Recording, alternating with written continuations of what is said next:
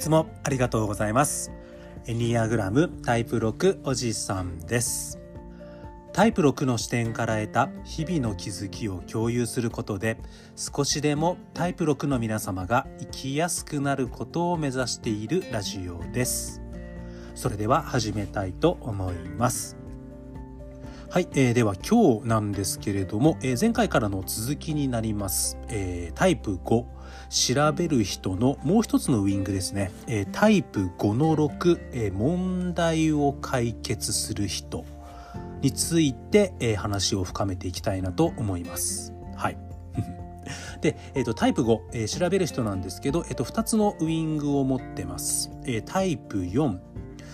えー、個性的な人の要素を持つタイプ5が、えー、タイプ5の4、えー、飲酒を打破する人と呼ばれでタイプ6忠実な人の要素をより多く持つタイプ5をタイプ5の6、えー、問題を解決する人と呼ぶみたいなんですね。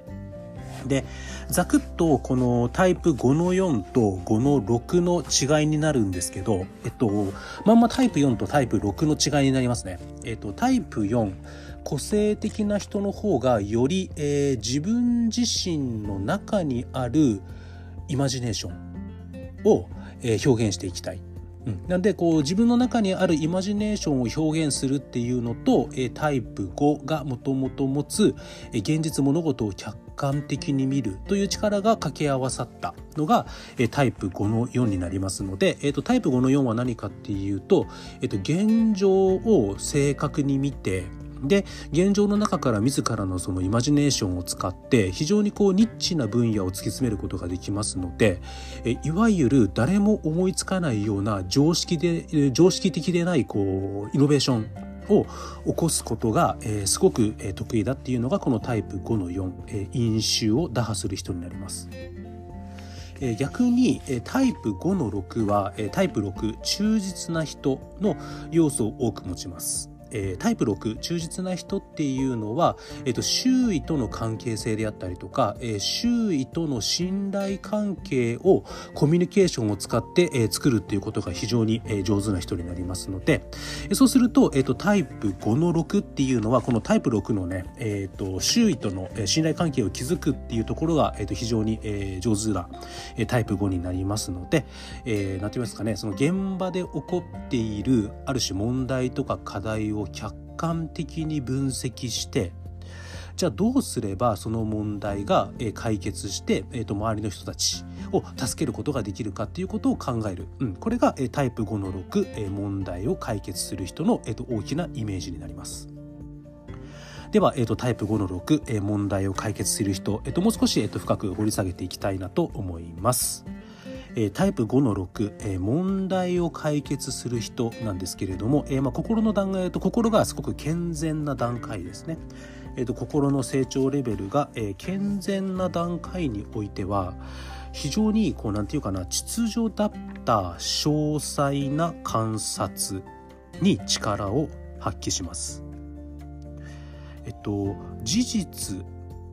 をすごく見てで事実を客観的に分析してでその事実の客観的な分析から非常にこう意味のある結論を導き出してじゃその、えー、と事実から、えー、事実を客観的に見て導き出した結論から、えー、それに基づいてこう非常にねこう確率の高い将来の予測を立てることが、えー、得意みたいなんですね。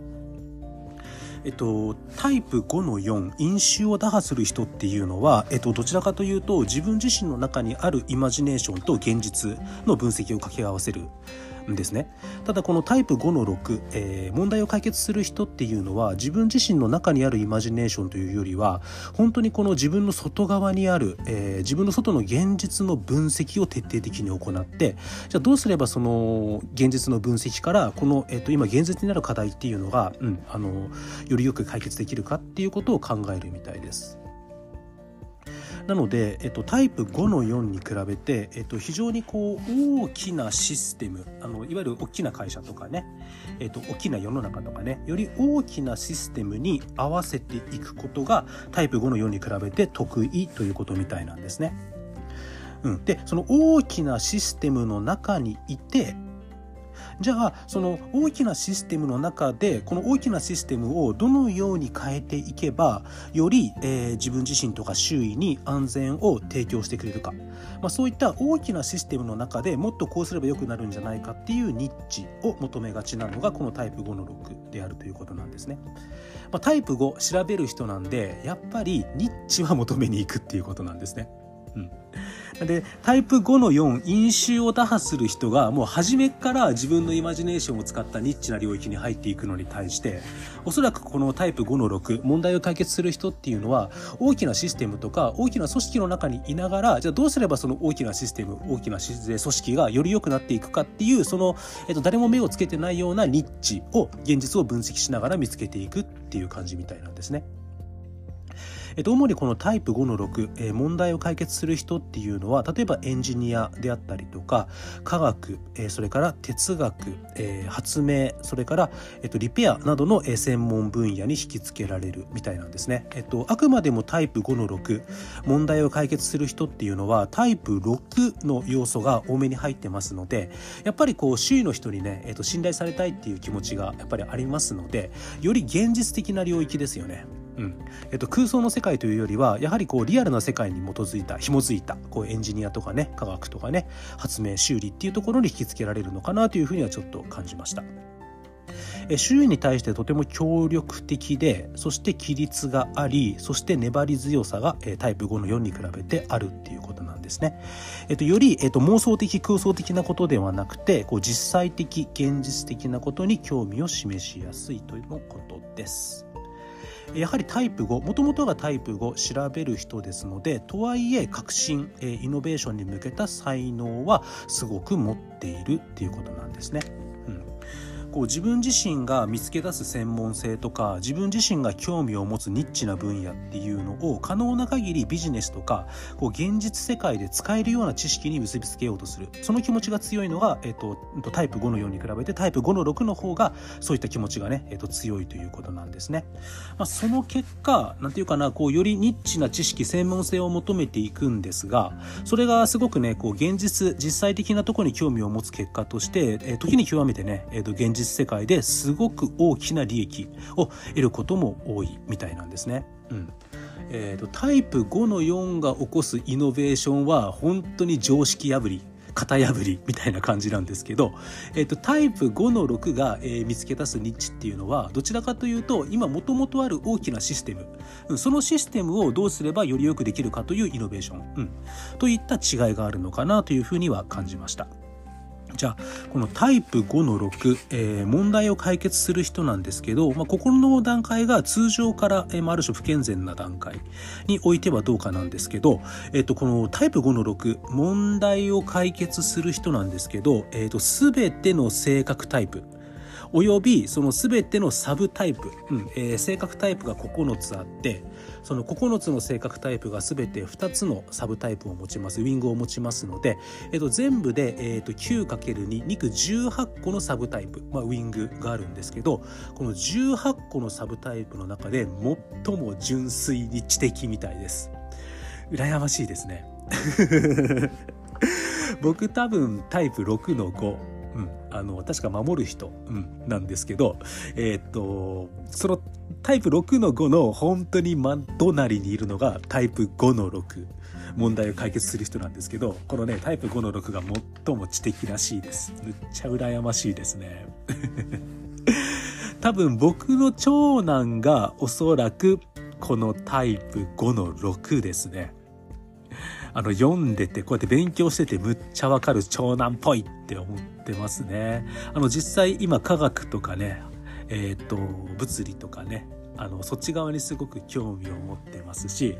こう自分が専門特化したものにどんどんどんどん入っていくっていうのもありますしでもその入り方がどんどんどんどんニッチにいってるなっていうのもなんとなくわかるんですよね。うん、で、えーと、純粋に知的っていうのもなんとなく分かりますね。こう疑問を持ったこととかむっちゃ聞いてきますし、うん、すごく調べる、うん、やっぱタイプ5の6なんじゃないかなっていうふうには感じます。じゃあこのタイプ5の6問題を解決する人ですね。心の段階が通常の段階においては、まあ、理論とか技術、うん。えーと、事実や詳細を知るために、えー、とにかくよく調べるっていう感じですね、えーと、自分の周囲の環境を分析し分類することがすごく好きだっていうことみたいです。そして問題や課題の構成要素を、えー、詳細に吟味すること。これ自体をすごく楽しむことができるとのことです。一方で、えー、感情表現は極めて抑制的、うん。え、控えめで。で、えーと、タイプ5の6、うん。えーと、問題を解決する人の関心っていうのは、えー、と人より物に向かっていく、うん、ということですね。えー、人生の重要な人物によく自分自身を同一化しがちとのことです。まあね、えっと、タイプ5の6、問題を解決する人、まあ確かにね、えっと、周囲の信頼感を得ていこうとするタイプ6の要素が入ってますので、タイプ5の4より、こう、周りにね、関わっていこうとします。もともとタイプ5調べる人ってあんまり周りとね、関わろうとしないんですが、よりこのタイプ5の6になってくると、まだ関わろうとする要素が強くなってくるんですが、ただそれでも、このタイプ5の6、え問題を解決する人が、心の段階がね、通常から不健全に下がっていくと、やっぱりどんどんどんどんちょっと人と関わらなくなっていって、まあ、人よりね、えー、と物にね関心が向かっていくとのことなんですね。うん、とはいえやっぱりこう一人ではねうんと心が不安なので、まあ、タイプ5思考センターですのでやっぱり不安を持ってますよね。こう自分自身が無能である、うん、自分が無能であると誰も守ってくれないんじゃないかという不安を持ってますので、まあ、そうするとね心の健全度の段階が下がってるってことは自分が無能なんじゃないかっていう気持ちが強くなっていってます。まあ、そうすると,、えーと自分自身が無能じゃないよ有能だよって認めてくれるねうんえーと、ある特定のね重要な人、うん、それが、えーと、両親なのかも、えーと、例えば父親とか母親なのかもしれないですし、まあ、友達なのかもしれないですし、まあ、先生同僚なのかもしれないんですがこの人は自分の有能さを認めてくれる人かもしれないと思ったらとにかくその人にくっついていくっていう傾向が出がちとのことですね。うんとはいえ、えっと、人から離れてはいくんですがすごくこう内省的であるというわけではなくってこう周囲の世界を観察したりとか周囲の世界がどのようになっているかっていうことを理解することを好むんですね。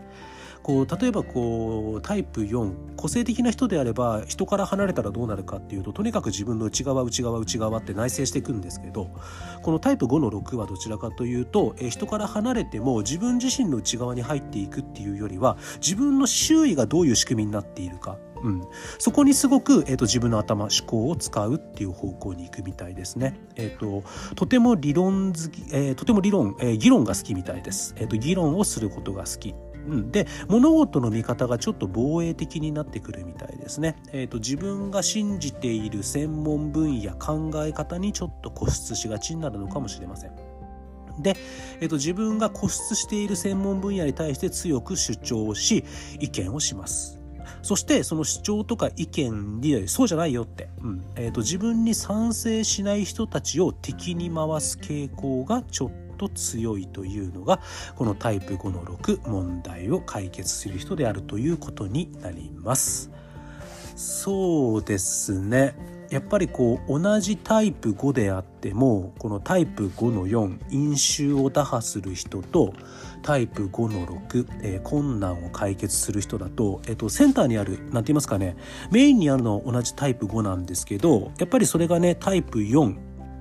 えー、個性的な人に寄っていくのかタイプ6忠実な人に寄っていくのかで全然やっぱりね表現の仕方が違うなっていうふうに感じましたただどちらもねあのあくまでも根本はタイプ5なのでやっぱりイノベーションを起こせる、うん、常識現実を裏側から斜めから見て、うんえっと、実際その常識とは全く違う新たなニッチを見つけ出してそこからねイノベーションを起こせるという点では一致してる。ただ、えー、タイプ5の4、うんえー、飲酒を打破する人っていうのはタイプ4のねイマジネーションの世界が強くついてますので本当にこう自分自身のねイマジネーションの世界からイノベーションを起こしがちだなっていうふうに感じます。一方で、えー、タイプ5の6問題を解決する人っていうのはあくまでも人と信頼関係を築きたいというタイプ6の要素が強く入ってますのでどちらかというとこう現実的な世界、うん、現実的な世の中で使えるような分野に専門特化していって、まあ、そこからイイノベーションを起こしていくっていうのでちょっと違いを感じるなと思います。そうですね。その同じタイプ5であってもやっぱり全く同じタイプ5はいなくて。じゃあ仮にそこでね100人のタイプ5がいるとしたらやっぱりその100人のタイプ5って全部違ってくるんだろうなって。うん。だからその辺はねこう人間ってグラデーションだし、まあ、人間の性格ってグラデーションだし、うん、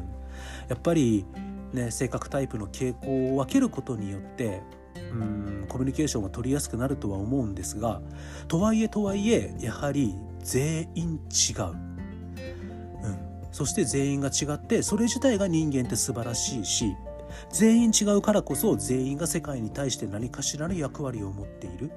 だから全員が尊い。そういった感覚っていうのは常に持っていたいなって改めて感じました。